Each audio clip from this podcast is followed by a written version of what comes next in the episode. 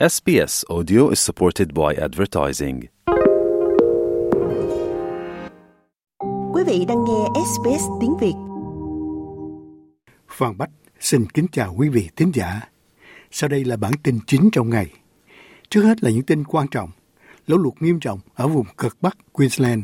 Phiên xử nhà xuất bản báo chí Jimmy Lai bắt đầu tại Hồng Kông. Và Đài Bắc lên án tuyên bố chung Hà Nội Bắc Kinh nói Đài Loan là một phần của Trung Quốc. Mở đầu là phần tin nước Úc. Một số cư dân ở phía bắc Queensland đã phải trèo lên mái nhà của họ để chờ cứu hộ khi cơn mưa lớn từ cơn bão nhiệt đới cũ Jasper gây ra trận lũ lụt kỷ lục trong khu vực. Các thuyền bè đã được phái đến và hải quân đã được kêu gọi hỗ trợ khi các cơn mưa được dự báo sẽ tiếp tục trong suốt thứ hai và thứ ba. Một số khu vực ở phía Bắc Queensland đã bị ảnh hưởng và mực nước có thể sẽ phá vỡ kỷ lục năm 1977, trong khi lũ lụt trong và chung quanh Cairns đã ở mức kỷ lục. Thành phố này hiện bị cô lập do đường xá bị ngập lụt và sân bay Cairns đã bắt buộc phải đóng cửa do lũ lụt với các máy bay đầu dưới nước. Cảnh báo lũ lụt khẩn cấp đã được ban hành cho bãi biển Marchants, bãi biển Holloway, Yorkie, Knob và một phần của công viên Trinity với người dân được kêu gọi tìm nơi trú ẩn. Thủ tướng Anthony Albanese khẳng định quân đội có thể tham gia việc cấp cứu. Ông nói, chúng tôi có nhân viên lực lượng quốc phòng Úc ở chế độ ứng trực để tham gia việc cứu lục. Tôi đã nói chuyện với thượng nghị sĩ Nita Green tối qua. Bà đảo đó khá đau khổ trước những gì bà thấy trong cộng đồng địa phương của mình. Mọi người bị ảnh hưởng và tất nhiên đó là một tình huống rất nguy hiểm đối với nhiều người đang ở trong nước lũ. Trong đó một đứa trẻ nằm trong nhóm người bị mắc kẹt trên mái nhà của một bệnh viện hẻo lánh sau khi cơn bão nhiệt đới Jasper gây ra lũ lụt kỷ lục ở phía bắc Queensland. Một trong những cộng đồng bị ảnh hưởng nặng nề nhất là Wujan Wujan ở phía bắc Cairns, nơi chín người, bao gồm một đứa trẻ 7 tuổi và nhân viên y tế, bị mắc kẹt trên mái bệnh viện. Cộng đồng thổ dân đã nhận được 260 mm nước mưa trong đêm, nhưng nước lũ đang giảm bớt, giúp một đội cứu hộ hỗ trợ nhóm bị mắc kẹt. Tin về con số tai nạn giao thông ở Úc, số tử vong trên đường bộ Úc đang ở mức cao nhất trong 5 năm, thúc đẩy một lời kêu gọi minh bạch xung quanh dữ liệu tai nạn. Theo Hiệp hội xe hơi Úc, dữ liệu quan trọng về phẩm chất đường xá, nguyên nhân tai nạn và việc thực thi luật pháp có thể giúp chấm dứt xu hướng đáng báo động. Tuy nhiên, cơ quan cao nhất cho câu lạc bộ xe hơi cho biết các tiểu bang và vùng lãnh thổ chưa công bố đầy đủ thông tin. Có khoảng 1.253 người đã thiệt mạng trên các con đường của Úc trong 12 tháng qua. Con số này thể hiện mức tăng 6,3% so với năm rồi và là mức tử vong trên đường xá hàng năm cao nhất kể từ tháng 3 năm 2018. Nam Úc ghi nhận mức tăng lớn nhất với ca tử vong tăng 61,4%, tiếp theo là New South Wales với 23,8% và Victoria với 14,5%. Tuy nhiên, các vụ chết người đã giảm ở tất cả các tiểu bang và vùng lãnh thổ khác. Thủ yến New South Wales Chris Min bình luận về các con số. Ông nói, bất kỳ sinh mạng nào bị mất trên đường xá ở New South Wales đều gây khủng hoảng cho gia đình và bạn bè người đó. Rõ ràng năm 2023 là một năm không có Covid, đã có những thay đổi trong hành vi lái xe vào năm 2022 rất đáng tiếc và khủng khiếp như các số liệu thống kê. Chúng tôi đã thấy sự gia tăng trong năm 2023 so với năm 2022. Tin về tân chính phủ tại Queensland, một nội các mới sẽ được công bố vào ngày sau khi ông Steve Miles chính thức nhận chức vụ thủ hiến thứ 40 của tiểu bang Queensland. Đây được xem là cuộc cải tổ nội các lớn nhất của chính phủ tiểu bang trong 9 năm. Có năm bộ mới dự kiến sẽ được thiết lập và công bố vào cuối ngày hôm nay, 18 tháng 12. Ông Miles là nhà lãnh đạo mới với Bộ trưởng Ngân khố Cameron Dick, phó của ông, sau khi cả hai được đồng thanh bầu lên tại cuộc họp kín của lao động hôm thứ Sáu. Ông Miles sau đó tuyên thệ nhậm chức tân thủ hiến tại tòa nhà chính phủ, chỉ một tuần sau khi bà Anastasia Palaszczuk gây sốc từ chức. Ông Miles cho biết hôm Chủ nhật, Bộ trưởng Nhà ở Megan Scanlon sẽ có ba trách nhiệm mới để giải quyết cuộc khủng hoảng nhà ở, trở thành Bộ trưởng Nhà ở, Kế hoạch, Chính quyền địa phương và Công trình công cộng.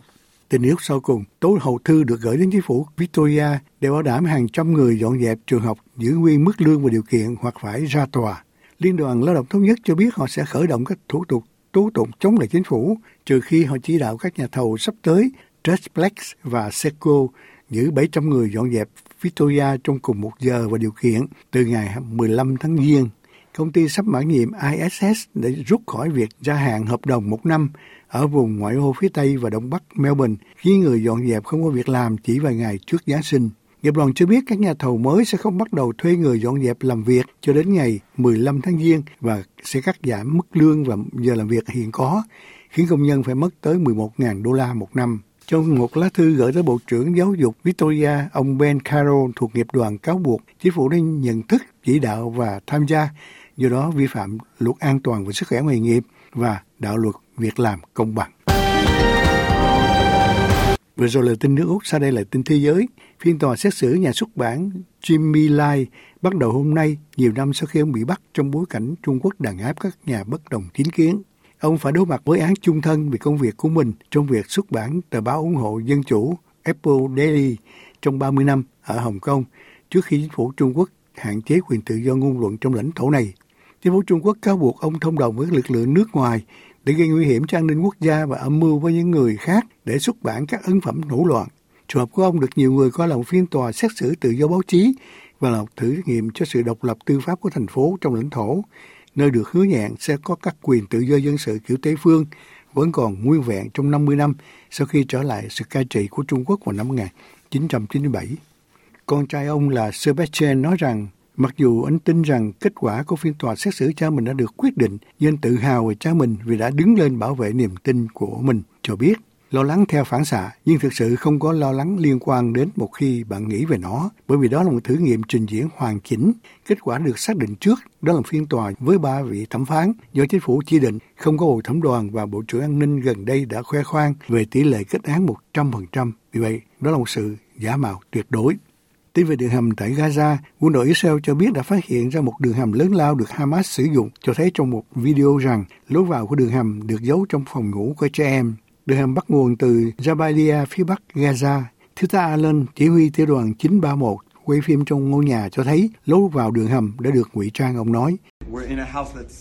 Chúng tôi đang ở trong ngôi nhà có vẻ như là một ngôi nhà không có gì đặc biệt, nhưng nếu bạn theo tôi vào phòng trẻ em trông giống như một phòng trẻ bình thường. Dưới chiếc nôi con trẻ bé, chúng ta thấy một đường hầm được Hamas và ISIS sử dụng để khủng bố. Chúng sử dụng phòng trẻ em, sử dụng nôi trẻ em để che giấu những gì được sử dụng cho khủng bố, giết người và tàn sát.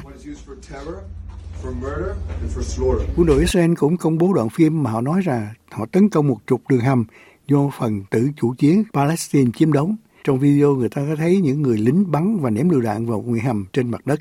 Cũng tin Trung Đông, Ngoại trưởng Pháp Catherine Colonna kêu gọi ngừng bắn ngay lập tức trong chuyến đi tới Israel và bờ Tây, nơi bà gặp chính quyền Israel và Palestine. Bà nói rằng có quá nhiều thường dân đã thiệt mạng và việc hướng tới một giải pháp chính trị phải bắt đầu. Các nghị sĩ châu Âu thuộc nhóm nghị sĩ Trung Dung đổi mới Âu Châu cũng kêu gọi ngừng bắn sau chuyến đi của họ đến cửa khẩu Rafah. Phó chủ tịch của nhóm bà Abir al-Salani nói rằng một cuộc ngừng bắn là cần thiết để giải quyết tình trạng nhân đạo đang xấu đi ở Gaza, bà nói.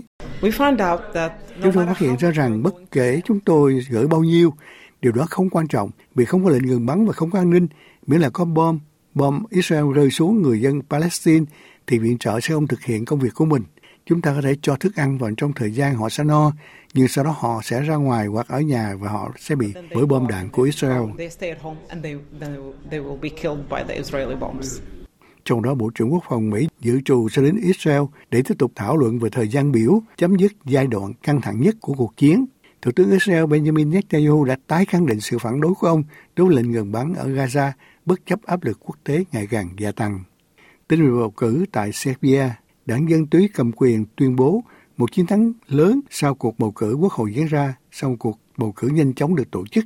Quyền Thủ tướng Anna Brnabic cho biết với một nửa số phiếu được kiểm, Dự đoán của đảng Tiến bộ Serbia cho thấy đảng cầm quyền đã giành được 47% số phiếu và sẽ nắm giữ khoảng 130 ghế trong quốc hội, gồm 250 thành viên.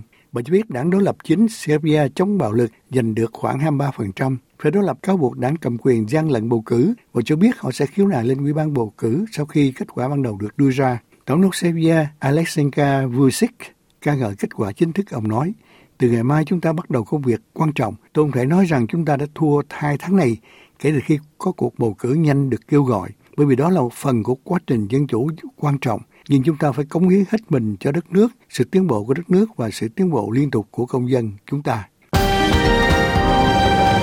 Vừa rồi là tin thế giới, sau đây tin Việt Nam. Bộ Ngoại giao Đài Loan vào ngày 14 tháng 12 lên án tuyên bố chung Việt Trung công bố nhân chuyến viếng thăm của ông Tập Cận Bình, Tổng bí thư, Chủ tịch Trung Quốc đến Việt Nam trong hai ngày 12 và 13 tháng 12, cho rằng Đài Loan là một phần không thể tách rời của Trung Quốc. Thông báo của Bộ Ngoại giao Chính phủ Đài Bắc nêu rõ, tuyên bố chung hai Tổng bí thư hai đảng Cộng sản Việt Nam và Trung Quốc đưa ra đã sai lệch nghiêm trọng so với thực tế. Bộ Ngoại giao Đài Loan lên án chính phủ toàn trị của đảng Cộng sản Trung Quốc về việc tiếp tục lan truyền những những trình bày sai lệch trong cộng đồng quốc tế nhằm làm giảm chủ quyền của Đài Loan.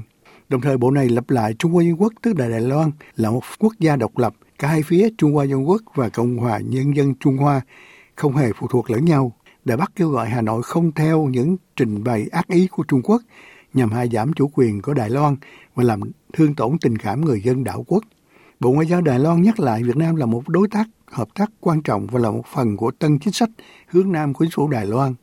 Theo Bộ Ngoại giao Đài Loan, số cư dân và du học sinh đông đảo nhất mới tại đảo quốc này là công dân Việt Nam. Sau đây, tình huống xuất một kim đổ được 67 xu Mỹ và 16.155 đồng bạc Việt Nam. Dự báo thời tiết cho ngày mai thứ ba 19 tháng 12. Perth trời nhiều mây, nhiệt độ thấp 17, cao 33. Adelaide trời nhiều mây 14, 21. Melbourne có một hai cơn mưa 16, 19. Hobart trời mưa 13, 17. Canberra có một hai cơn mưa 16, 33. Wollongong có mưa và dông 21, 33. Sydney trời mưa 22, 36. Newcastle có một hai cơn mưa 22, 37. Brisbane trời có thể mưa 23, 31. Cairns trời mưa 24, 30 và Darwin trời nhiều mây 28, 35. Sau đây xin nhắc lại những tin quan trọng vừa loan, lũ lụt nghiêm trọng ở vùng cực Bắc Queensland. Phiên xử nhà xuất bản báo chí Jimmy Lai bắt đầu tại Hồng Kông. Đài Bắc lên án tuyên bố chung Hà Nội Bắc Kinh nói Đài Loan là một phần của Trung Quốc. Quý vị muốn nghe những câu chuyện tương tự có trên Apple Podcast, Google Podcast, Spotify hoặc tải về để nghe bất cứ lúc nào.